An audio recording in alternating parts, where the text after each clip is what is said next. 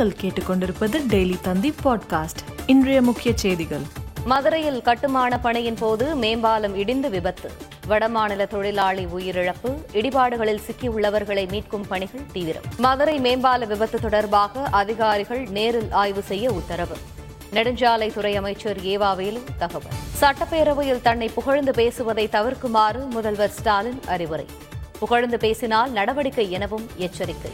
அகதிகள் முகாமின் பெயர் இலங்கை தமிழர் முகாம் என பெயர் மாற்றம். முதலமைச்சர் ஸ்டாலின் அறிவிப்பு.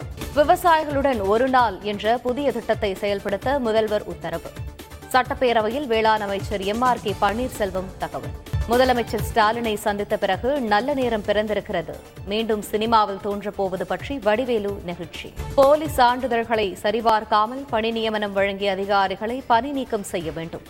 தமிழ்நாடு அரசு போக்குவரத்து கழகத்திற்கு சென்னை உயர்நீதிமன்றம் உத்தரவு. நீலகிரி உட்பட ஐந்து மாவட்டங்களில் அடுத்த மூன்று நாட்களுக்கு கனமழை தொடர். சென்னை வானிலை ஆய்வு மையம் தகவல். மேலும் செய்திகளுக்கு டெய்லி தந்தி டாட் காமை பாருங்கள்.